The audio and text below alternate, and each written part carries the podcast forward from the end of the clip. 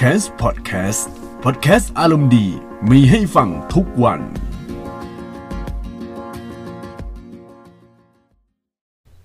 สวัสดีท่านผู้ฟังทุกท่านนะครับ ที่กำลังรับฟังพอดแคสต์ของแกมส์นะครับ วันนี้ก็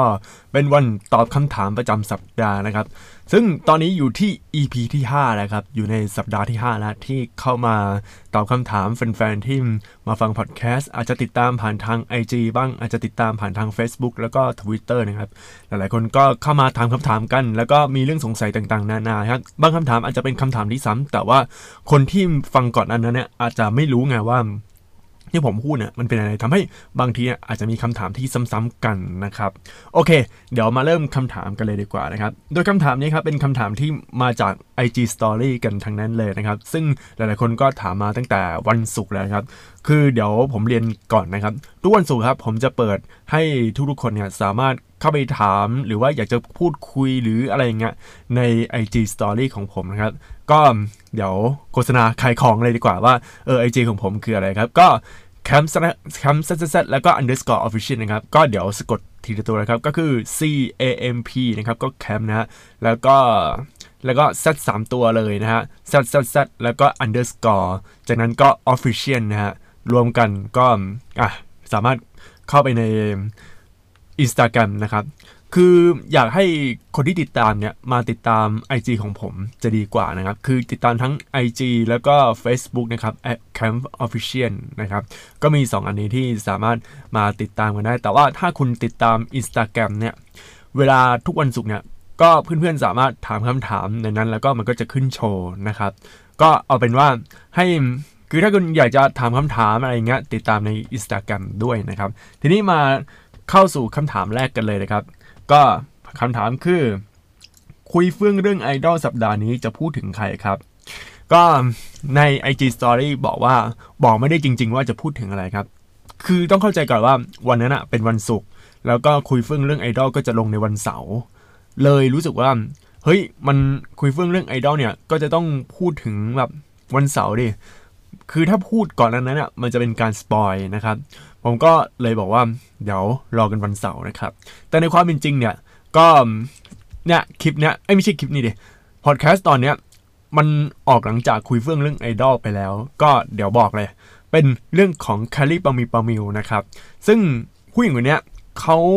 เป็นไอดอลนะ เออ คือเป็นไอดอลแต่ว่ามันจะกึ่งกึ่งไอดอลกึ่งกึ่งศิลปินมากกว่านะครับ อยู่ในสังกัด Warner Music Japan แล้วก็เรื่องของเธอเนี่ยค่อนข้างน่าสนใจพอสมควร ก็ลองไปฟังในคุณคุยเฟื่องเรื่องไอดอลของสัปดาห์นี้ได้นะครับ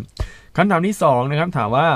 ทำไมพวกโฆษณาลงทุน พวกคำเตือนต้องพูดเร็วๆ คือพอดีผมเนี่ย คือน้องน่าจะฟังจาก p h e n o m e n a Podcast หรือเปล่า เพราะว่า พี่ก็ไปฟังฟิโนเมนาพอดแคสต์เหมือนกันนะ แล้วแบบไอตอนโฆษณาของฟิโนเมนาเนี่ย ช่วงท้ายๆนี่คือพูดเร็วใช่ไหมพี่ก็ไปหาข้อมูลมาแล้วครับ แล้วก็มันมีความคิดเห็นความคิดเห็นหนึ่งที่เขาบอกว่า ระยะเวลาโฆษณานานๆ มันแพง เลยพยายามทำให้มันสั้นๆ เพื่อประหยัดโดยไปย่นเวลาของพวกข้อความที่ถูกบังคับให้มี ที่ไม่ได้ช่วยให้คนซื้อสินค้ามากขึ้น คืออันเนี้ยมันเหมือนเป็น อันนี้เป็นกระทู้ของ โฆษณาอาหารที่มันชอบพูดเร็วๆอะครับ แต่นี้นี่เขาพูดเพิ่มเติมว่าพูดเร็วๆ ไม่ต้องยืดเยื้อจะได้ไม่ต้องเสียเงินเยอะ นี่คือมองในแง่ดีแล้วนะ ที่ว่าไม่อยากให้คนฟังรู้เรื่องก็อาจมีส่วนพวกข้อความตัวเล็กๆ ในภาพโฆษณาก็เหมือนกันสอดเจตนาว่าไม่อยากให้คนอ่าน ก็เวลาเห็นพวกโฆษณาแนวแนวยาอะไรอย่างนี้ใช่ไหมมันจะมีโฆษณาตัวเล็กมาก ๆเลยอะครับ คือต้องเพ่งแบบ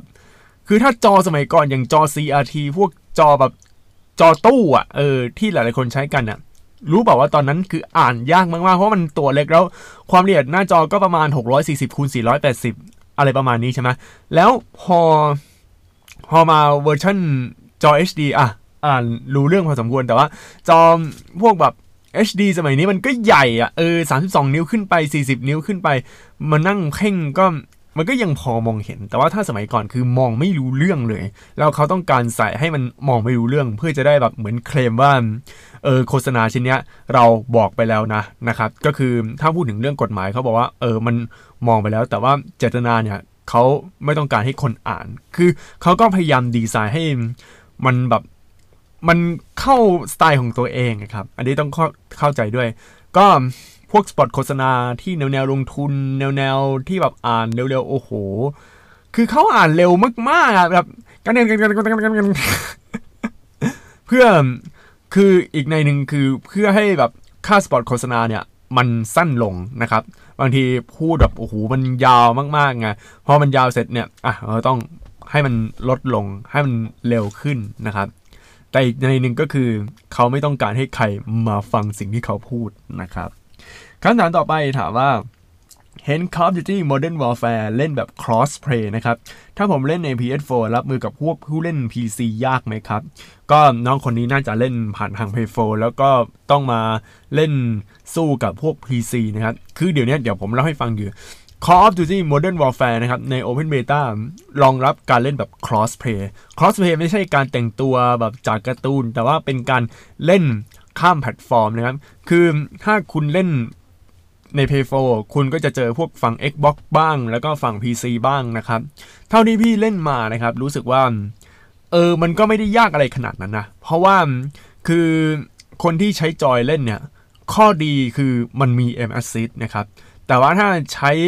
เมาส์เล่นใช้คีย์บอร์ดอะไรพวกนี้ข้อดีของมันคือมันจะเล็งถนัด แล้วมันคือ movement อะมันได้อยู่แล้วมันสามารถหันซ้ายหันขวาตามที่เราต้องการ แล้วก็อีกอย่างหนึ่งคือเวลากระโดดก็คือมันแยกอะเพราะว่าถ้านเล่นใช้จอยนะ เวลาจะกดกระโดดคือมันต้องละตัวอนาล็อกขวาเนี่ยคือนิ้วโป้งเนี่ยมันต้องไปกดตรงปุ่มแล้วอนาล็อกเนี่ยมันมันไม่ได้เดินมันไม่ได้หันไงเออพอไม่ได้หันเนี่ยมันก็มาจับมูฟเมนต์อีกทีหนึ่งมันก็ยากแล้ว มันก็นี่คือนี่คือข้อเสียของ ไอ controller ก็คือตัวจอยนะครับ นี่คือข้อเสียแต่ว่าข้อดีคือมันก็มีมากมายแต่ข้อเสียของเมาส์ก็คือไม่มี Aim Assist คือคุณต้องเล็งเองจริง ๆ นะครับ คือเขาประมาณว่าเขาก็พยายามทำให้ movement ในการเล่นเนี่ย มันเข้ากันมากที่สุดคือเอาข้อดีและข้อเสีย แล้วก็เอามาชั่งน้ำหนักให้มันสมดุลกันนะครับ แล้วทีนี้มี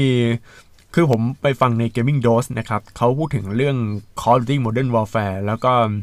พูดถึงประเด็นเรื่อง crossplay ด้วย มีงานวิจัยหนึ่งเขาบอกว่า เนี่ยการเล่นจอยเนี่ย ถ้าถามว่าเล่นจอยเก่งไหมบอกเลยว่าเก่งมากกว่านะครับ ผู้ที่เล่นใช้เมาส์เองนะฮะนี่คือสิ่งที่หลายคนก็แบบแม้แต่ผู้ร่วมรายการนะครับ ก็ทีมงานของ Game Dose เขาก็ยังงงนะครับ แต่ถ้าเล่น controller หรือว่าจอยจริง ๆ นะครับ บอกเลยว่า โหดมากแล้วยิ่งถ้าใช้จอยโปรจอยโปรก็คือพวกจอยที่มีปุ่มข้างหลัง เพื่อไม่ให้เอาอนาล็อกขวา คือนิ้วโป้งขวาเนี่ยไปละจากอนาล็อกขวาแล้วไปกดปุ่ม ยิ่งเนี้ยจะยิ่งโหดมากๆ ก็พวก s c a r f Gaming แล้วก็พวก Razer ไลจู แล้วก็ Nikon Revolution Pro 2นี่คือพวกจอยโปรนะครับ มันจะมีปุ่มข้างหลัง พวกเนี้ย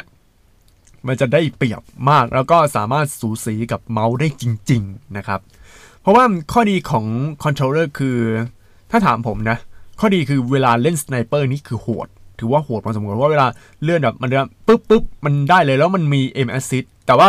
บางด่านคือบางภาคของ Call of Duty ไม่มี aim assist นะถ้าเล็งด้วย controller นะครับ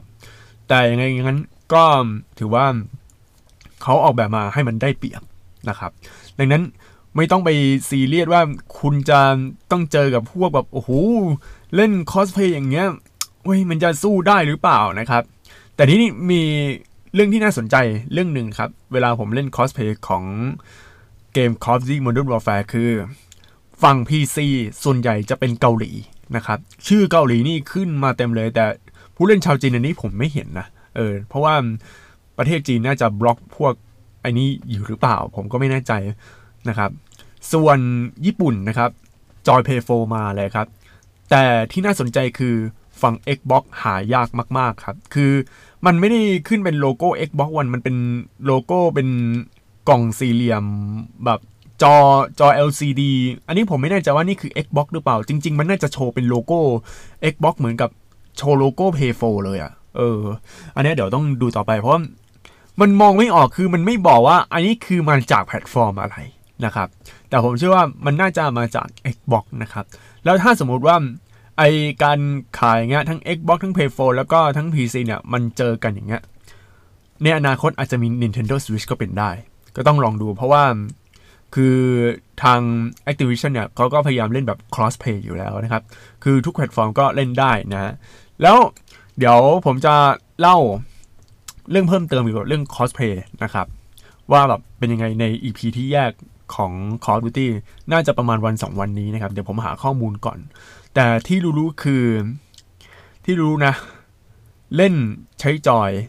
สามารถต่อก่อนกับพวกที่เล่นใช้เมาส์ได้ เพราะว่าเมาส์เนี่ย มันมีดีจริง ๆ นะ แค่แบบหันซ้ายหันขวาเร็วๆแบบ คือถ้าอยู่ใกล้ใกล้ชิดตัวเนี่ย เนี่ยเมาส์จะได้เปรียบ แต่ว่าถ้าจอยเนี่ย จอยมันจะหัน คือถ้าเล็งแบบ M down side เนี่ย ได้เปรียบมากนะครับ คือพยายาม M down side ตลอดเวลานะครับ แล้วคุณก็จะได้เปรียบนะครับ โอเค ต่อไปคำถามต่อไปถามว่า เพจเก่าหายไปไหนเอ่ย บินไปแล้วครับ เออ นี่คือคำตอบของผมนะครับ บินไปแล้วจริง ๆ นะฮะ แต่ว่าเดี๋ยวรู้สึกว่ามันน่าจะกลับมาเดี๋ยวเดี๋ยวเดี๋ยวพยายามทำทำเรื่องให้ขอแบบกลับมาอีกรอบหนึ่งนะครับคำถามต่อไปถามว่า Control Freak สรุปจำเป็นไหมครับ ใน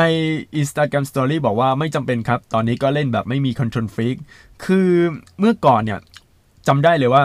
ผมเนี่ยชอบพูดเกี่ยวกับเรื่อง Control Freak เป็นประจำแบบคือเขียนคอนเทนต์ในเพจของตัวเองว่าเอ้ยคุณมาใช้ Control Freak ดีกว่าคุณมาใช้อะไรเงี้ย แต่พอมาใช้จริง ๆ ปรากฏว่า Control Freak อะมีอะก็ได้ แต่ว่าถ้าจะซื้ออะไม่ต้องซื้อไอ้แกนที่มันยาวๆนะครับ เอาซื้อแกนสั้นๆแบบสั้นๆนี่มันนูนขึ้นนิดหนึ่งซึ่ง ตัวเนี้ยอารีเอซึ่งเป็นยูทูบเบอร์ที่ชอบเล่น Fortnite สมัยก่อนเล่น Call of Duty นะเขาก็ใช้ตัว Control Freak ตัวนี้นะครับ แต่ว่าถ้าเป็นไม่ได้ผมแนะนำว่าไม่ต้องใช้ก็ได้นะครับ คือถ้าจะซื้อตัวยางคือแค่ซื้อซิลิโคนแบบหุ้มก็พอ เพราะว่าเวลาเคลื่อนไหวเอาจริงๆนะมันก็ไม่ได้ยากอะไรขนาดนั้น ผมลองไปใช้ KontrolFreek จริง ๆ ล่าสุดนะ รู้สึกว่ามันยากๆไงก็ไม่รู้อะก็เลยถอด KontrolFreek ออก แล้วก็เอาไปแบบเล่นแบบเพียวๆเลยนะครับ มันก็เล่นได้อยู่นะครับถือว่าเล่นได้นะ เพราะว่าจอยผมคือ Nacon Revolution เวอร์ชันแรกเลย แล้วก็ตัวนี้มันก็ออกแบบมาให้เล่นแบบ โดยที่ไม่ต้องใส่ KontrolFreek อยู่แล้ว พอใส่ไปรู้สึกว่ากากเลยครับ มันมันแปลกๆอะ่ะ มันเคลื่อนไหวลำบากไงก็ไม่รู้อะ่ะ เออ ก็เลยไม่ต้องใช้นะครับ ไม่ต้องใช้ก็ได้ พยายามแบบ อย่าลืมว่า ปัจจัยสำคัญเวลาเล่นพวกเกม first person shooting คือ aim down sight เข้าไว้นะครับ แต่นั้นไม่จำเป็นนะคำถามต่อไปถามว่า เคยเล่น Dota ไหมครับคำตอบใน Instagram Story ก็คือ เคยเล่นแต่โดนทีมบ่นเป็นภาระของทีมฮ่าฮ่าฮ่า ไอ้นี้โดนโดนทีมบ่นจริง ๆ นะครับ เพราะว่าตอนนั้นผมเล่นก็งงๆอยู่ว่าไอ้ตัวนี้เป็นสายฝ่าย support ตัวนี้เป็นฝ่ายอะไรคือมันต้องเรียนรู้การเล่นเยอะพอสมควรก็เหมือนเล่น Overwatch ที่มันมีฮีโร่เยอะมากๆแล้วผมก็ต้องเลือกเลยว่าเออเดี๋ยวต้องเล่นตัวนี้เพื่อเป็นแท้งตัวนี้เพื่ออะไรเงี้ยมันต้องใช้เวลาเป็นปีกว่าจะเล่นแล้ว ยิ่งเล่นมันก็ยิ่งยาว เพราะว่ามันเป็นเกมที่ดูดเวลาพอสมควรนะถ้าจริงๆเนี่ยก็ แมตช์หนึ่งเนี่ยรู้สึกว่าประมาณครึ่งชั่วโมงถึงหนึ่งชั่วโมงอะสู้เล่นแบบเกมแบบแนวแคชชวลพวกแบบ FPS อย่าง Call of Duty อะไรอย่างนี้ดีกว่า Battlefield ก็ยังพอเล่นได้เพราะว่ายังก็พอมีทักษะในการเล่น คือ Battlefield เนี่ยใช้เวลาก็เป็น 20 นาทีถึงครึ่งชั่วโมงเลยนะ แต่ว่ามันก็ยังน่าเล่นพอสมควร มันก็ยังโอเคอยู่ แต่ว่าถ้าผมเลือกเนี่ย ผมไม่ค่อยเล่น Dota นะครับ เพราะว่า 1. อะใช้เวลานานในการเล่น 2. เล่นแล้วโดนทีมบน่นเพราะว่าผมก็ไม่ค่อยรู้อะไรมากนะและอย่างที่สามที่สำคัญคือที่เล่นไม่ได้เพราะว่าคอมของผมมันกาคือถึงแม้ว่าผมก็มีเครื่องเครื่องเพย์โฟมันใช่ไหมแต่ว่าคอมของผมเนี่ยมันไม่ได้ออกแบบมาเพื่อเล่นเกมคือสเปคเนี่ยมันสเปคเพื่อแบบทำงานกราฟิกแบบง่อยๆ นิดๆหน่อยๆก็เท่านั้นเองครับ ต่อให้มีคอมแบบมันเป็นโน้ตบุ๊กที่ขึ้น Intel Core i7 เลย แต่ว่ามันเป็น Core 7 ที่มัน เมื่อสี่ปีที่แล้วอะ gen เก่าเลยอะครับ เลยรู้สึกว่าเฮ้ยมันก็ไม่ได้ แล้วยิ่งการ์ดจอมีใช่ไหมแต่เป็นการ์ดจอที่มันมันมีเพื่อแบบช่วยเหลือ เพื่อไม่ให้ใช้การ์ดจอแบบ onboard ไงเอออย่าง GTX 940M มันจะไปเล่นเกมได้ไรเออดังนั้นก็เลยแบบไม่ค่อยซีเรียสเรื่องการเล่นเกมเท่าไหร่ ก็ปล่อยมันไปนะครับคำถามต่อไปถามว่าเมื่อไรพี่จะกลับมากรุงเทพเนี่ยอันนี้เป็นน้องที่สนิทกันนะครับ ก็ เดี๋ยวปลายเดือนนี้เจอกันนะครับคำถามต่อไปถามว่า ตอนนี้ร้านหมาล่าที่พี่เคยกินยังอยู่ไหมครับ ย้อนความตั้งแต่ตอนที่ทำ YouTube นะครับ มีอยู่ช่วงหนึ่งที่ผมไปไปปลี่ยนแนวจากทำเกมก็เป็นทำแบบวีล็อกทำรีวิวอาหารทำอะไรอย่างเงี้ย ก็ทำทำไปให้มันแบบเออมีได้ แต่ว่าตอนนั้นอย่างอ้วนมากก็เลยรู้สึกว่ามันภาพลักษณ์ยังไม่ค่อยดี ผมก็โอ้โหพยายามทำหลายอย่างเลยนะ แต่สรุปก็คือ โอ้ยมันมันเปลืองเงินโดยใช่เหตุนะครับหมาล่าเนี่ยรู้สึกว่าตอนนั้นเนี่ยมันยังมีขายนะ เพราะว่าผมก็ทำคลิปแนวหมาล่าเนี่ย ให้เพื่อนๆได้ฟังเพื่อนๆได้กินเพื่อนๆได้อะไรเงี้ยอะพอกินไปกินมา โอ้โหครับหมาล่าร้านนี้คือเผ็ดจริง ๆ แล้วมันเผ็ดแบบว่า คือคุณไม่แคร์สื่อเลยนะครับถามว่าอร่อยไหมหมาล่าร้านนี้อร่อยนะครับ ถือว่าอร่อยพอสมควรเลย แล้วก็ร้านเนี้ย ปัจจุบันตอนนี้ยังอยู่ไหม คือไปคือช่วงที่ไปเดือนมิมิถุนายนอะเออเดือนหกอะปีที่แล้วไม่อยู่แล้วนะครับ คือจริง ๆ ก็ไม่ได้อยู่หลายหลายเดือนแล้วด้วยนะครับ อย่างคือเขาขายประมาณสักเดือนมีนาเดือนอะไรเงี้ยประมาณเดือนเมษาใช่ไหมแต่ว่าพอผ่านไปเอ้าอยู่ๆก็หายไปเลย แล้วพอกลับมาแล้วก็หายไปอีกครับ แล้วก็มันก็หายถาวรบางทีอะผมไปที่ ทองหล่อเนี่ยเพื่อที่จะไปกินหมาล่าร้านนี้โดยเฉพาะ แต่สุดท้ายก็ไม่ได้กิน แล้วเขาก็คือเขาหายไปเลย ล่าสุดเนี่ยเขาไปเปิดตรงตึกที่มันเป็นคอมมูนิตี้มอลล์ที่มันมีพวกร้านเหล้าเยอะๆ อย่างโยโรหรือว่าบ้านบ้านเพื่อนหรือเปล่า อันนี้ผมน่าจะบ้านเพื่อนเอกมัยเออ แล้วก็มีอันนึงคือ The Cassette นะครับคือคือเปิดตรงแถวๆนั้นอะแต่ปัจจุบันก็ไม่รู้ว่า อนนี้เขายังเปิดอยู่หรือเปล่านะครับ อันนี้ผมไม่แน่ใจจริง ๆ คือเดี๋ยวต้องไปเช็คดูที เพราะว่าตอนนี้ตัวผมก็อยู่ที่ต่างจังหวัดซะส่วนใหญ่มากกว่านะครับ แต่ในอนาคตก็อาจจะมากรุงเทพเหมือนเดิมนะครับคำถามต่อไปถามว่า คุยเฟื่องเรื่องไอดอลอยากให้พูดถึง Lady Baby ครับ รู้จักไหม ตอนที่ถามในช่วงนั้นนะพี่ก็บอกไว้ว่าพี่ไม่รู้จักอะมันเป็นวงอะไร แต่เอาเป็นว่าเดี๋ยวพี่ค้นหาใน Google ก่อนก็แล้วกัน ไปค้นแล้วครับ คือมันเป็นวงที่น่าทำคอนเทนต์มากๆอะเพราะว่าเฮ้ยวงนี้มันอื้อหือเลยครับถือว่าเป็นอื้อหือแบบอื้อหือสุดๆอะมันอื้อหือยังไง เพราะว่ามีปกติจะมีไอดอลที่แบบทำตัวเมดๆน่ารักน่ารักใช่ไหมก็จะมีเด็กสองคน แต่นี้มีผู้ชายแบบออกแนวกระเทยแล้ว แล้วหน้าตาของผู้ชายที่เป็นกระเทยอะ มันเป็นฝรั่งแล้วฝรั่งนี่แบบโอ้โหคือเฮ้ยมีกล้ามมีขนมีอะไรเงี้ยแต่แต่งหญิงอะ โอ้โห Lady Baby เคยมีอยู่แล้ว มันเป็นเพลงไอดอลแนววากด้วยอะ ตอนนั้นเคยหลุดไปฟังอยู่ ไม่รู้เกิดอะไรขึ้นนะครับ อะเดี๋ยวเดี๋ยวผมต้องทำต้องหาข้อมูลของ Lady Baby นะครับ โอ้โห แบบอือหือครับ คือถ้าคุณไปฟังเนี่ย คือมันเป็นกระเทยแบบ okama ครับ รู้จัก okama ไหมคือกระเทยที่มีกล้ามกระเทยที่แบบ คือเหมือนผู้ชาย คือผู้ชายที่เล่นกล้ามผู้ชายแบบโอ้โห หุ่นดีมีซิกแพคแล้วก็มีกล้ามพวกนักพอกกาย แต่ดันไปแต่งหญิง อารมณ์แบบนั้นเลยนะครับ แล้วพูดจาแบบไม่มีนมนะไม่มีอะไรนะ คือ อืนี่เหรอ คือ Lady Baby นะครับ น่าสนใจมากต่อไป พี่ฟังบิชตั้งแต่ตอนไหนอะบิชก็คือ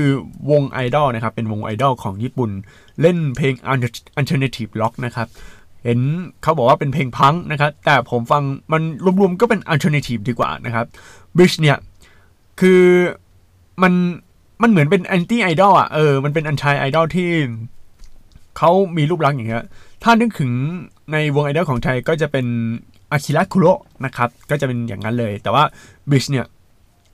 อันมาบอกว่า idol is shit คือไอดอลมันเป็นขี้มันเป็นอะไรอย่างเงี้ยนะฮะบิชเนี่ย บอกเลยซาวเพลงเนี่ย โคตรดิบอะคือถึงแม้ว่าบิชเนี่ยมาจากค่ายเพลง a v e x นะครับ a v e x เนี่ยเขาทำเสียงเพลงออกมามันดีแล้ว แต่ผมไปฟังใน Spotify นะ เสียงมันแบบแสบดากมันแบบกากๆยังก็ไม่รู้อะเออแต่มันก็มีความเป็นล็อกมันมีอ alternative ของมัน มีความเป็น alternative ล็อกที่ฟังแล้วก็ไม่เบื่อ จนปัจจุบันตอนเนี้ยก็ไปฟังใน ใน Call of Duty Modern Warfare เวลาเปิดเพลงนี้มาอะด่านนี้มาใช่ไหมก็จะเปิดเพลงนิ้วเพลงนี้นะแต่ผมก็จำชื่อเพลงไม่ค่อยได้ เพราะว่ามันเป็นภาษาญี่ปุ่นแล้วมันมีคันจิซึ่งผมอ่านไม่ออกนะครับอ่าแล้วทีนี้เข้ามาเข้ามาตอบคำถามจริง ๆ คือ พี่ฟังบิชตั้งแต่ตอนไหน ก็ตั้งแต่ที่ Spotify แนะนำให้ฟังวันนั้นพี่ฟังเพลง J-Rock เพลงไหนก็ไม่รู้อยู่ๆเพลงของบิชขึ้นมา น่าจะเป็นเพลง One OK Rock หรือว่า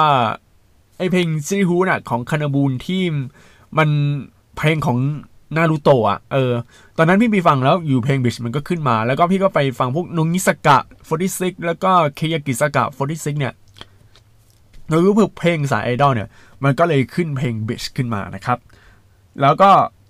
พักนี้ไม่ค่อยอัพสตอรี่เลย อันนี้คำถามต่อไป พักนี้ไม่ค่อยอัพสตอรี่เลย ใน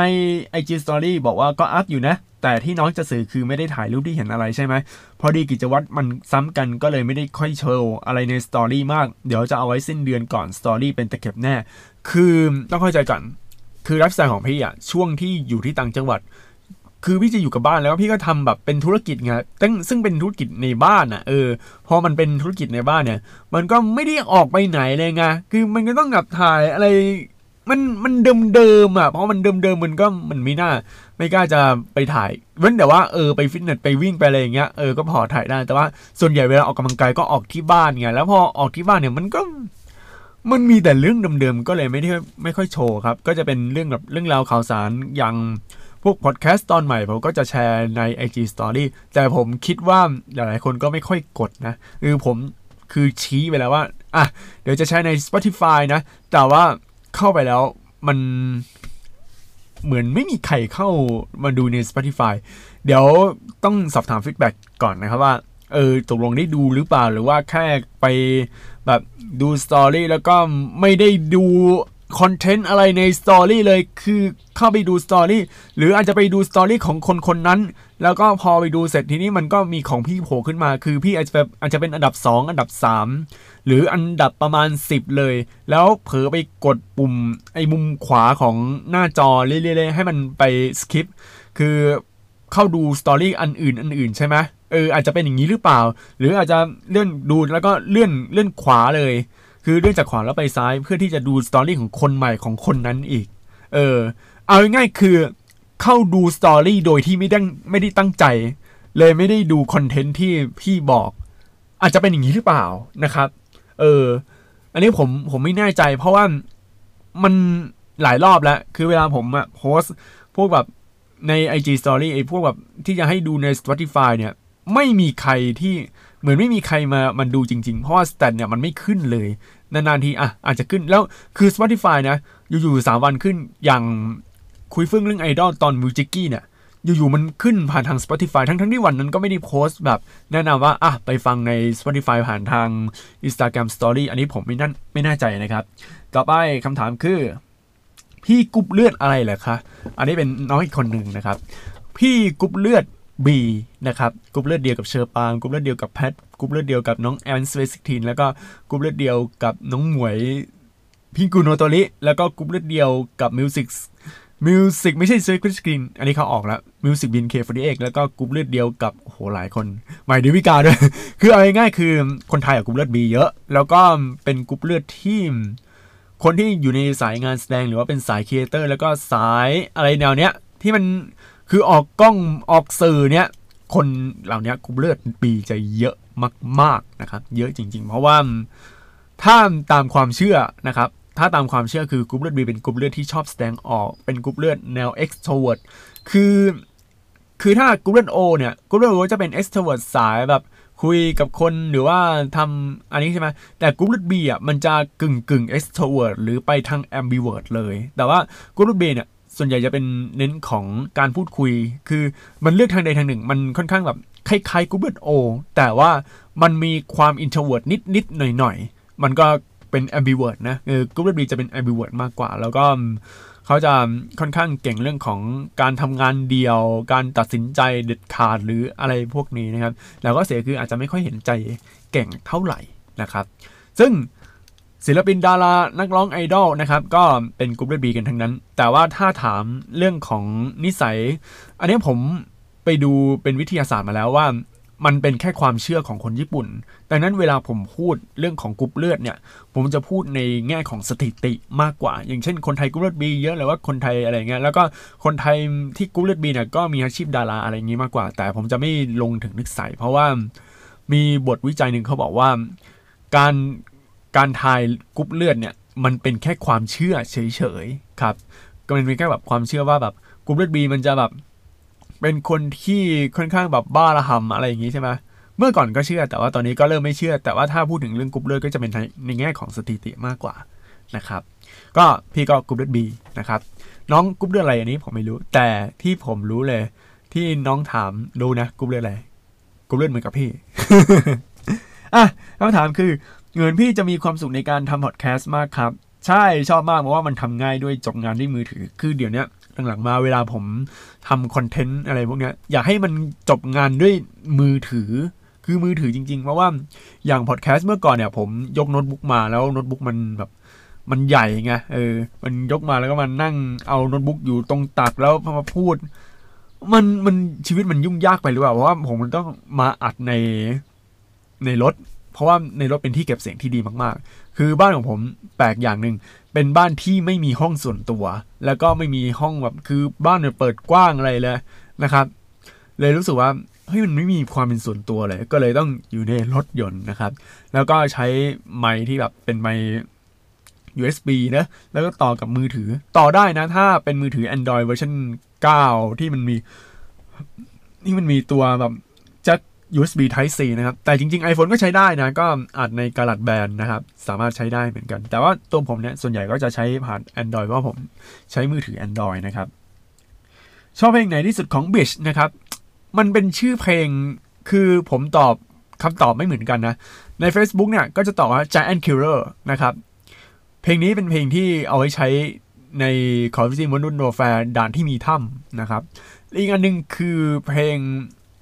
อ่านภาษาญี่ปุ่นไม่ออกอะ่ะ คือคาว่านาฬิกะคือ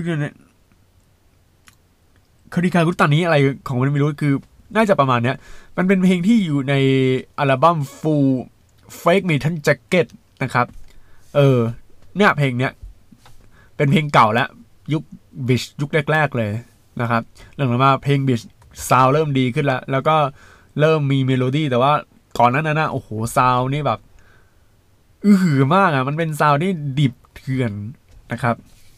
ชอบมีได้มีสองเพลงนะฮะคำถามต่อไปถามว่า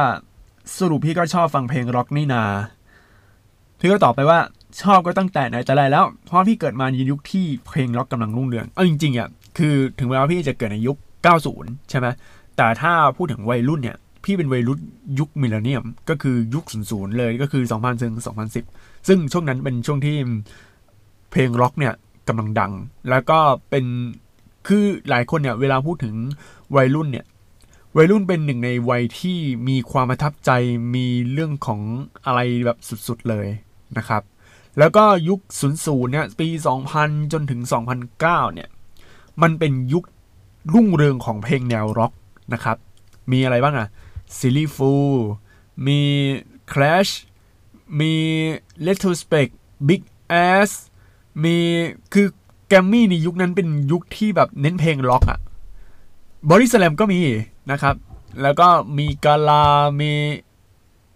มีอะไรอย่างเงี้ย ป้างก็ทำเพลงล็อกด้วย โคตรจะแมน เยอะนะ เออ แล้วพี่ก็เติบโตมาแบบในสมัยเนี้ย แล้วก็ยุคนั้นเนี่ยมันเป็นยุคที่ถ้าวงไหนทำวงดนตรีนะครับ จะสาวๆจะกรี๊ดมากๆ คือโคตรกรี๊ดเลยคือกรี๊ดแบบกรี๊ดสุดๆอะ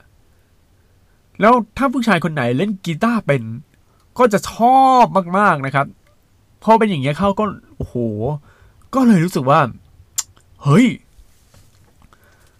คนที่เล่นคนที่สร้างวงเป็นคนที่สร้างวงดนตรีแนวร็อกเนี่ย จะเป็นที่พูดถึงแล้วก็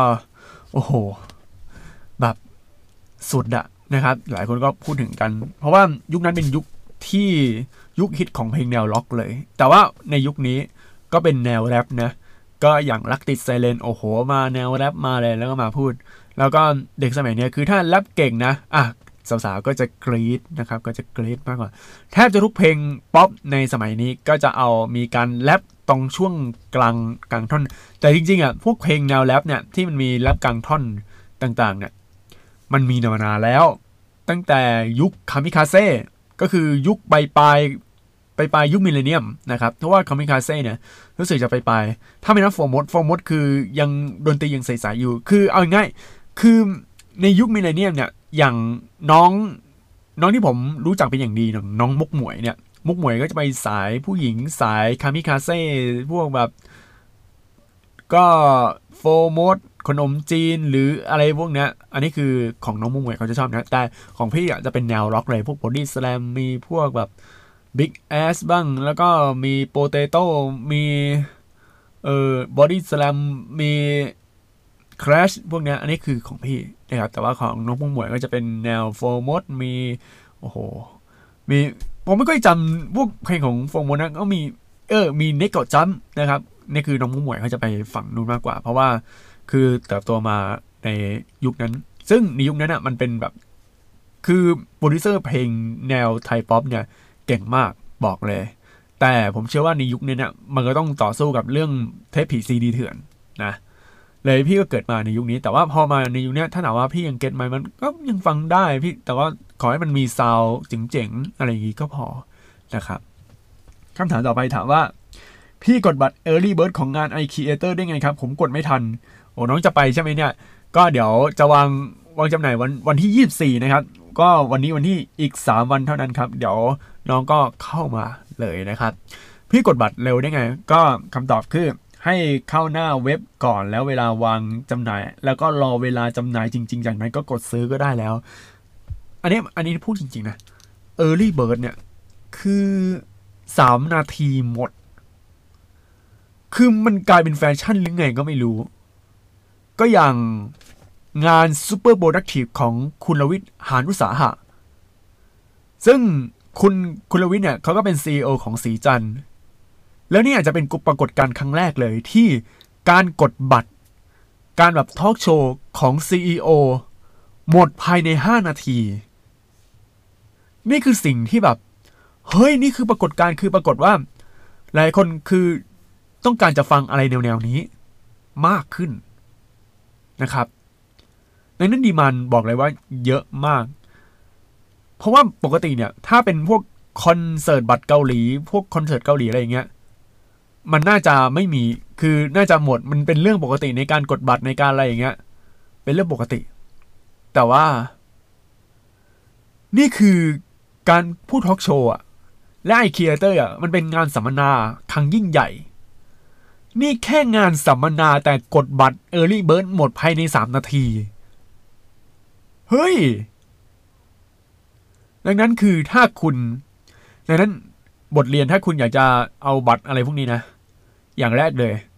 คุณต้องอยู่หน้าจอคอมก่อน 10โมงคือเราต้องดูในวันที่จะขาย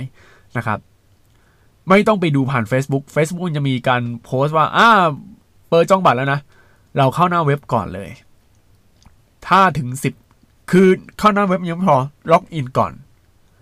พอ login เสร็จทีนี้ก็กดอะ refresh อ่ามาใช่ไหมกดเลยจบได้นะครับ อันนี้คือสิ่งที่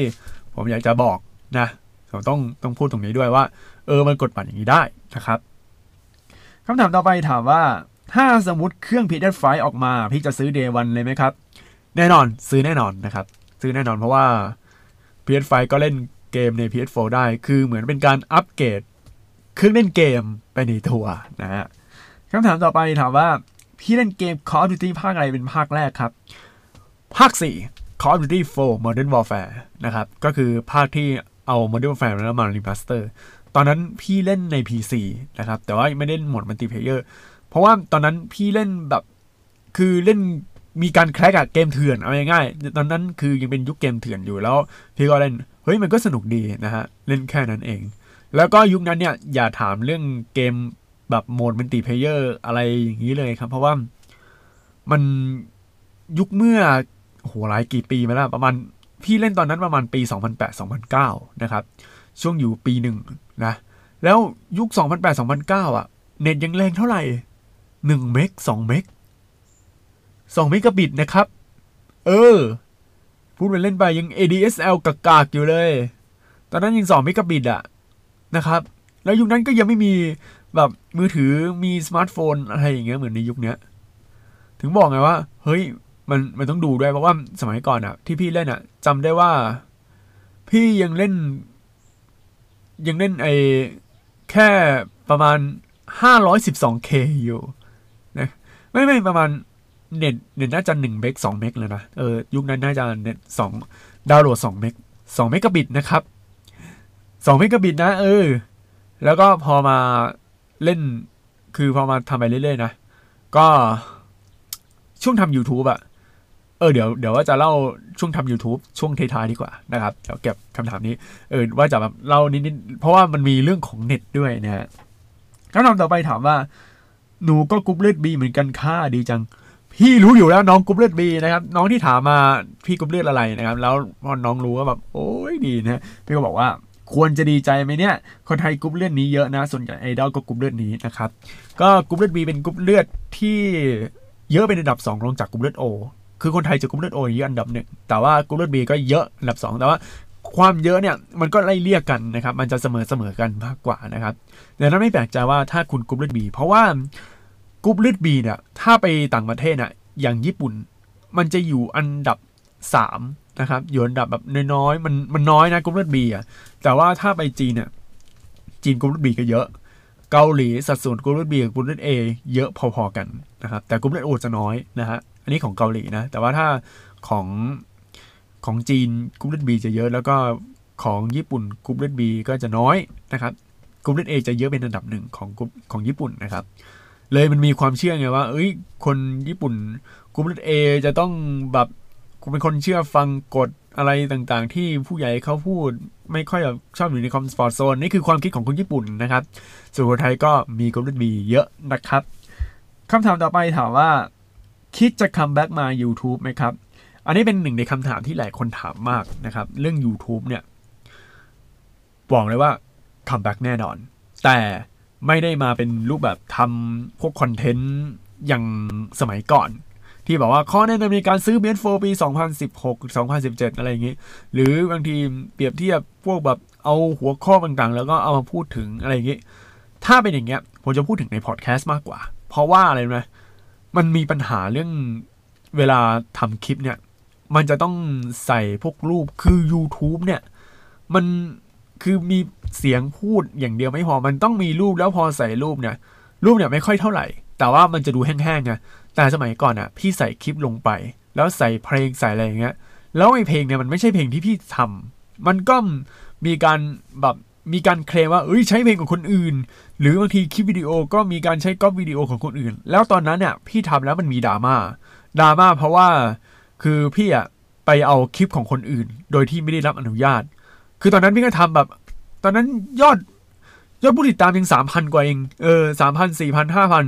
แต่พี่คิดว่าสักวันมันต้องมีปัญหานี้แน่นอน แล้วมันก็มีจริงๆตั้งแต่นั้นมาก็เลยคืบแข่งใจแล้วขี้เกียจมานั่งทำอะไรเงี้ย แล้ว YouTube ตอนนี้เริ่มแบบพยายามแอนตี้พวกแบบเอาข้อมูลของคนอื่น คือพวกคลิปของคนอื่นมาแล้วก็เอามาใส่นะครับ ในปัจจุบันเนี่ย ถ้าถามว่า YouTube สายที่แบบเอาข้อมูลคนอื่นอะมายงเนี่ย มันก็ยังมีอยู่นะครับ แต่ว่ามาในรูปแบบคอมเมนต์ของในพันทิปบ้างใน Twitter ใน Facebook ในอะไรอย่างเงี้ยบ้างนะครับ เพราะว่ามันคือมันเป็นความคิดเห็นของคนทั่วไปที่เอามาแชร์แล้วก็เอามาพูดถึงอีกทีหนึ่งแต่ว่าถ้าถามว่าแต่ต้องดูเจ้าของ Twitter หรือเจ้าของคอนเทนต์นั้นใน Facebook ที่เขาพูดนะว่า เฮ้ย คุณขออนุญาตหรือยัง หรือว่าคุณให้เครดิตหรือเปล่านะครับเออเพราะว่าอันนี้มันสามารถมันมันก็ยังทำได้อยู่แต่ผมคิดว่า มันมันต้องมีอะไรที่ดีกว่าเนี้ยเออ แล้วพอมาทำไปเรื่อยๆเนี่ย ปรากฏว่าพอดแคสต์เนี่ย มันตัดปัญหาทุกอย่างเลย ตัดปัญหาเรื่องการเอาคลิปที่ของคนอื่นเนี่ยมาประกอบ ตัดปัญหาเรื่องการใส่เสียงเพลง เพราะว่าพอดแคสต์เขาไม่มีการใส่เสียงเพลง แบบ background มันฟังแล้วรำคาญจริง ๆ ก็เลยแบบเฮ้ยในเมื่อมันไม่มีตัดตรงนี้ออกแล้ว กระบวนการทำพอดแคสต์คืออัดอัดอัดอัดอัดไปเรื่อยๆ แค่มีสคริปต์แล้วก็อ่านแล้วก็พูด มันก็จบ แล้วพอจบก็อัพขึ้น แล้วจบผ่านมือถือคือทุกสิ่งทุกอย่างทั้งกระบวนการอะจบในมือถือหมดเลย ก็เลยรู้สึกว่าอะเราทำพอดแคสต์หรือว่าเราพูดถึงอะไรเนี้ยในจากที่แต่ก่อนจะพูดใน YouTube ใช่ไหมแล้วก็เอามาทำเป็นพอดแคสต์ดีกว่า นะครับเป็นพอดแคสต์ในคือพอดแคสต์กับ YouTube เนี่ยบางคนก็เอา YouTube มาเป็นพอดแคสต์ก็มี แต่ผมแนะนำว่าถ้าคุณอยากจะฟังพอดแคสต์จริง ๆ โหลดแอปมา YouTube มันเป็นช่องทางของการโชว์ performance การคือมันเป็นคลิปวิดีโออะมันเป็นแพลตฟอร์มคลิปวิดีโอ ถ้าคุณเปิดดู YouTube ผ่านมือถือนะ คุณจะต้องเปิดหน้าจอมือถือตลอดเวลา แล้วพอปิดมันก็หยุดเล่นมันไม่ใช่ แต่พอดแคสต์เนี่ย คุณปิดหน้าจอ แต่คุณก็ยังฟังต่อได้ แล้วก็เวลาการโหลดเนี่ย ถ้าจะเสีย Data Rate เนี่ย ก็ไม่ได้เสียเยอะอะไรมากมาย เลยผมมองว่าพอดแคสต์เนี่ยมันตอบโจทย์ของการทำคอนเทนต์ที่พูดถึงประเด็นต่างๆ เกี่ยวกับวงการเกมได้นะครับ ก็เลยหนีมาทำพอดแคสต์แทน ส่วน YouTube ล่ะ เออ YouTube ก็เดี๋ยวยังไม่ปล่อย เพียงแต่ว่าตอนนี้กำลังหาเงินกำลังระดมเงินทุน คือกำลังสร้าง คือตอนนี้สร้างธุรกิจของตัวเอง แล้วก็พยายามเอากำไรที่ได้เนี่ย เอามาเก็บแล้วพอเก็บเนี่ยทีเนี้ยผมก็จะลงทุนทำเนี่ยจะซื้อตัวอะไรอะตัว video capture card นะครับ ซื้อ video capture card ไม่พอก็ เดี๋ยวมีเกมแล้วก็มีอะไรอย่างเงี้ยเน็ตพร้อมแล้วแล้วก็กล้องพร้อมแล้วทีนี้เดี๋ยวจะจัดในห้องเป็นห้องแบบเออเอาไว้เล่นเกมเป็นหลักเลยนะครับ เดี๋ยวตอนนี้เดี๋ยวขอดูอีกทีนึงเพราะว่าเออผมก็อยากจะกลับมาคัมแบ็กแต่กลับมาคัมแบ็กในฐานะสตรีมเมอร์แทน แล้วก็ YouTube ล่ะ ก็ยังไม่แต่สตรีมเนี่ยไม่ได้สตรีมใน YouTube นะ ผมจะสตรีมใน Twitch หรือไม่ก็ใน Facebook Gaming นะครับ เพราะว่าเดี๋ยวผมทำเรื่องให้แบบมี Facebook Gaming แต่ว่าผมก็ต้องสตรีมไปเรื่อยๆ สตรีมแบบหนักๆ ประมาณ 1 เดือน แล้วเดี๋ยวทาง Facebook เขาจะมาชวนว่า อ่า คุณเป็น level up แล้วนะครับก็เอามาโผล่ได้ เพราะว่าผมมีฐานผู้ติดตามใน Facebook Gaming อยู่นะครับ ก็ว่าจะไปทาง Facebook Gaming ดีกว่า แล้วก็พอทำ Facebook Gaming เสร็จ เราก็มีคลิปแล้วแล้วเอาคลิปเนี้ยไปทำเป็นไฮไลท์ใน YouTube มารวม เพราะว่าคือหลายคนที่ดู YouTube เนี่ยเขาดูเพื่อการบันเทิงมากกว่านะครับนี่คือดูในคลิปใน YouTube อะไรได้ดูแบบเม้นแบบฮาๆอะไรอย่างเงี้ยเนี่ยผมจะทำอย่างนี้นะครับอย่างที่หลายคนทำแล้วก็ผมทำเองด้วย เพราะว่าบางทีเนี่ยเวลาเราทำสตรีมเนี่ยถ้าสมมติเรายังไม่ได้ดังอะไรถ้าเราดังเนี่ย เดี๋ยวจะมีคนมา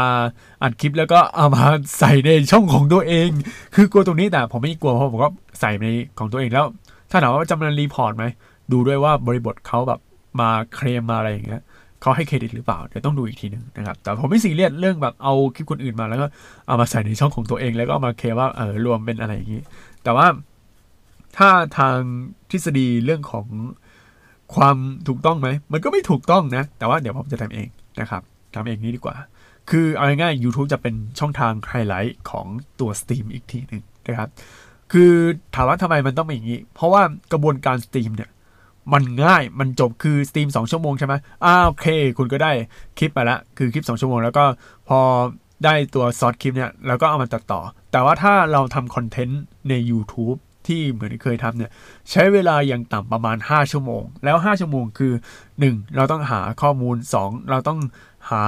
พวกสคริปต์แล้วก็อัดนะครับ อัดเนี่ยประมาณ 20-30 นาทีใช่ไหมแล้ว3เนี่ยคือเราต้องหารูปมาแล้วก็เอามาตัดต่อแล้วก็มันเริ่มต้นใหม่ มันเสียกระบวนการแล้วใช้วีกระบวนการสูงมากๆในขณะที่คือไลฟ์สไตล์ของผมเนี่ยก็ไม่ได้มานั่งทำ YouTube อะไรขนาดนั้นนะครับ ก็เลยคิดว่าไม่เอาละอันอันนี้คือกระบวนการมันเยอะเกินไป ก็เลยเอาแบบตัดมาแล้วก็ตัดเป็นคลิปไฮไลท์ก็พอนะครับ ก็เอาง่ายๆคือพอดแคสต์ที่ฟังอยู่ทุกวันนี้เป็นช่องทางสำหรับการพูดถึงคอนเทนต์แล้วก็พูดถึงเรื่องราวประเด็นต่างๆ แล้วก็เอามาพูดคุยกัน ก็คือสไตล์เหมือน YouTube สมัยก่อนที่ทำแต่ว่ามาในรูปแบบพอดแคสต์แล้วก็คนฟังก็จะฟังได้ง่ายขึ้น คือคุณอาจจะฟังผ่านทาง พวกแบบขับรถอยู่ก็ฟังได้อะไรอย่างงี้ใช่ไหมแล้วก็คุณจะแบบเปิดดูใน คอมก็ฟังได้ผ่านทาง Spotify ผ่านทางอะไรอย่างงี้นะครับแนะนำว่าถ้าคุณอยากจะติดตามพอดแคสต์ของผมนะครับ ให้ติดตามผ่านทาง Spotify แล้วก็ Google Podcast นะครับ แต่ว่าน่าเสียดายที่ในใน Apple Podcast ตอนนี้ยังทำไม่ได้วันนี้ไม่รู้เป็นเพราะอะไร เพราะว่า Apple Podcast ยังไม่มีการอนุมัตินะครับ ไม่มีการอนุมัติว่า เฮ้ย คุณยังใส่อะไรไม่ได้ เพราะว่าผมก็เขียนภาษาไทยแต่ว่าเดี๋ยวรอก่อนนะครับ เพราะว่าผมก็คือยื่นเรื่องให้กับทาง Apple บ่อยมาก แต่ก็ยังไม่มี การดำเนินเรื่องอะไรสักทีหนึ่งเลยนะครับคำถามต่อไปถามว่ากบเลือดพี่เหมือนกับน้องแอนเลย รู้ได้ไง รู้ไม่คือไอ้รู้ได้ไงในที่นี้ คือรู้ได้ไงว่าน้องแอนกุมเลือดบีนะครับเพราะว่าผมไปดูพิมพ์ประวัติน้องแอน Sweat Sixteen มันก็ไม่มีเขียนว่ากลุ่มเลือดอะไรนะ มันหายากคือมันเป็นไฟล์สมัยก่อนนะมันจะมีไฟล์สองไฟล์ที่แบบบอกว่าน้องแอนกลุ่มเลือดบีอันแรกก็คือ ช่วงที่น้องแอนเนี่ย เป็นช่วงกีฬาสีใหม่ๆ ที่แบบ sport day ที่แบบมีสีแดงสีน้ำเงิน ยุคนู่นเลยอะยุคแบบที่ Sweat Sixteen debut อะนะครับ อันนั้นอะกูเลตบีเขาบอกนะ อันที่สองคือช่วงที่แบบบอกประวัติแล้วมันจะเป็นสีสีเนื้อๆหน่อยสีชมพูเนื้อๆครับ นั่นแหละ แล้วก็มีบอกกูเลตบีซึ่งในซูเปอร์ซิกทีเนี่ยจะมีสาวมีอะไรอะสมาชิกที่กูเลตบีมี 3 คน คนแรกคือน้องแอน คนที่ 2 คือน้องเฟม และคนที่ 3 คือน้องซอนญ่านะครับ มี 3 คน ส่วนใหญ่ก็อะกูเบรตโอกูเบรตโอตอนนี้ก็มีแอนนี่อันนี้ก็ออกไปออกจากวงไปแล้ว แล้วก็มีอีกคนหนึ่งน้องเพชรน้องเพชรก็กูเบรตโอแล้วก็น้องมินก็กูเบรตโอนอกนั้นกูเบรตเอหมดเลยครับ อย่างม่านมุกพราว แล้วก็มีอะไรอะพาด้ามีอีกคนหนึ่งพิมพ์ แล้วก็มีนิ้ง แล้วก็มี คือจำได้ว่ากรุ๊ปเอมีถึง7คน ก็มีมิวสิกด้วย อะคนที่6ละมิวสิกคนที่7เดี๋ยวกำลังนึกอยู่เพราะว่าก็มีเยอะนะกำลังคิดอยู่ เออ ช่างเถอะเออช่างเถอะแต่ว่าเนี่ย Sweat Sixteen นี่นะกรุ๊ปเอจะเยอะมากนะครับ โดยที่ไม่ได้ตั้งใจนะ โอเคคำถามต่อไปถามว่า แนะนำไมค์ทำพอดแคสต์ไหน ไมค์ตัวไหนก็ได้ครับ คือตั้งแต่ถ้าคุณจะทำพอดแคสต์ในมือถือนะแนะนำไมค์ที่มันเป็นไมค์แบบไมค์ไมค์สำหรับมือถืออะสองร้อยสามร้อยก็ได้ ก็คือใส่ตรงเนี้ยเป็นไมค์อนาล็อกนะครับทำได้นะครับ แต่ว่าถ้าอยากได้ไมค์แบบดีๆ คือคอนเดนเซอร์นะครับ ก็ที่ใช้อยู่เลย Samsung Go Mic นะครับ อันนี้ใช้ได้แต่ว่าการ setup ใน Android จะยากนิดนึงนะ ถ้า setup ได้ก็ดี ถ้า setup ไม่ได้ก็ไม่ต้องพูดถึงนะครับ คำถามต่อไปถามว่า กลับไปกทมไปทองหล่ออีกไหมพี่ อะ ไปครับ ไปแน่นอนนะฮะจะหมดแล้วไปงาน PlayStation ที่จัดในจุฬาไหมครับ ไม่รู้จะไปทันหรือเปล่า เพราะว่าไปวันเสาร์ก็ต้องกลับมาอยู่ที่บ้านก่อนแล้วไปมันเหนื่อยนะครับ แล้ว PlayStation ที่จัดที่จุฬาเขาจัดกันยังไงอะเออมันต้องลงทะเบียนก่อนไม่ใช่เหรอแล้วตอนนั้นก็ไม่ได้ลงทะเบียนด้วยนะครับ แต่ว่าคุณคูลลิสนะครับ ก็พี่กู้นะครับ พี่กู้ที่ทำแบบที่มีส่วนเกี่ยวข้องกับ Ubisoft ครับเขาก็อะว่าจะไปนะครับ เห็นผมเห็นคูลลิสเขาจะพูดอยู่นะครับเขาพูดในเนี่ยแหละในในเพจนะครับคำถามต่อไปถามว่า ในความคิดของพี่อ้าวแป๊บหนึ่งแป๊บหนึ่งหาย กดก่อนคำถามสุดท้ายละในความคิดของพี่ งานเกมในไทยงานไหนที่พี่ชอบที่สุด ถ้ามี PlayStation Experience ถ้ามี Thailand Game Show ถ้ามีเกม Garena World แล้วก็อะไรหลายอย่างเนี่ยพี่ว่านะ งานเกม Thailand Game Show ก็ยังเป็นงานเกมที่ดีที่สุดสำหรับพี่ สาเหตุเพราะอะไร ถึงแม้ว่าคนจะเยอะอะไรขนาดเนี้ยแต่ความหลากหลายในการเล่นอะมันเยอะคือจริตของพี่คือ เป็นคนที่ไปงานเกม แล้วต้องลองเล่นต้องลองจับในบูธมีขนมฟรี แล้วก็มีอะไรอะ่ะ มีอาหารมีโซนอาหารมีอะไรอย่างเงี้ย งานเกมอื่นๆไม่มีนะ PlayStation Experience ไม่มีโซนอาหารให้กิน แล้วก็งาน g a r d e n a World ก็ไม่มีอาหาร ก็คือเข้าไปแล้วแบบไปดูเล่นเกมมีพริตตี้ถ่ายพริตตี้อะไรอย่างเงี้ยนะครับ ก็จะมีที่ไป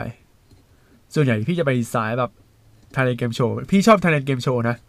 แต่เราไม่รู้ว่าในปีนี้ Thailand Game Show จะมีโผล่อะไรมาบ้างนะครับ แล้วก็พวกแบบ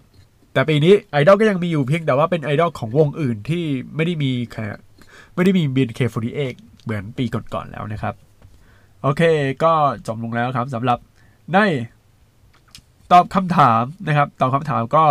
รอไปเกือบเกือบห้าสิบนาทีนะฮะ เออตอบคำถามมันจะยาวนิดนึงนะครับ ต้องขออภัยด้วยถ้าสมมุติว่าคุณเป็นคนที่ไม่ชอบฟังอะไรยาวๆ แต่ถ้าคุณฟังผ่านทางพอดแคสต์นะครับ พวกแอปพอดแคสต์อย่าง Spotify แล้วก็ Google Podcast เนี่ย มันสามารถหยุดคือถ้าคุณอยู่ตรงเนี้ยแล้วกลับมาฟังต่อเนี่ย มันจะอยู่ตรงช่วงเวลานี้ทันทีนะครับ ถ้าคุณมีแอปมือถืออย่าง Android นะครับ ก็โหลดไปฟังได้นะครับ ถ้าคุณมีแบบ Anchor หรือว่า Google Podcast หรืออะไรอย่างงี้ครับ ก็ Android กับ Google Podcast ได้นะครับ แต่ว่าน่าเสียดายที่ตัว Apple เนี่ยยังไม่รองรับ Apple Podcast เพราะว่าคนฟังผ่าน iPhone ยังฟังไม่ได้ไงนะครับ ยังฟังไม่ได้สักทีเลย ถ้าจะฟังก็ผ่าน Spotify ผ่านอะไรอย่างนี้มากกว่านะครับ คือเอาง่ายๆคือแอปฟังพอดแคสต์มันก็ยังมันมีเรื่อง Exclusive อะไรของมันก็ไม่รู้นะครับ เออผมก็ยังงงกับมันอยู่นะฮะแต่เอาเป็นว่า ผมก็พยายามทำผ่านทางช่องทางพอดแคสต์ดีกว่านะครับ เพราะว่ามันสามารถอะหยุดฟังตรงนี้ได้ แล้วก็ไปฟังอีกอันนึงคือ มันก็ยังอยู่ตรงนี้ต่อนะครับ โอเค ไปก่อนนะครับ เดี๋ยวเจอกันในพอดแคสต์ตอนหน้าครับ สวัสดีครับ ติดตามฟังพอดแคสต์ของ Camps ได้ทุกๆวัน ผ่านช่องทาง Spotify Google Podcast และ Podbean สนใจลงโฆษณาและพูดคุยกับ podcaster ผ่านทาง Direct Message Twitter at c a m p s podcast Instagram at c a m p s underscore official หรือ Facebook Camps Podcast ได้ทุกช่วงเวลา แล้วพบกันในตอนต่อไปนะครับ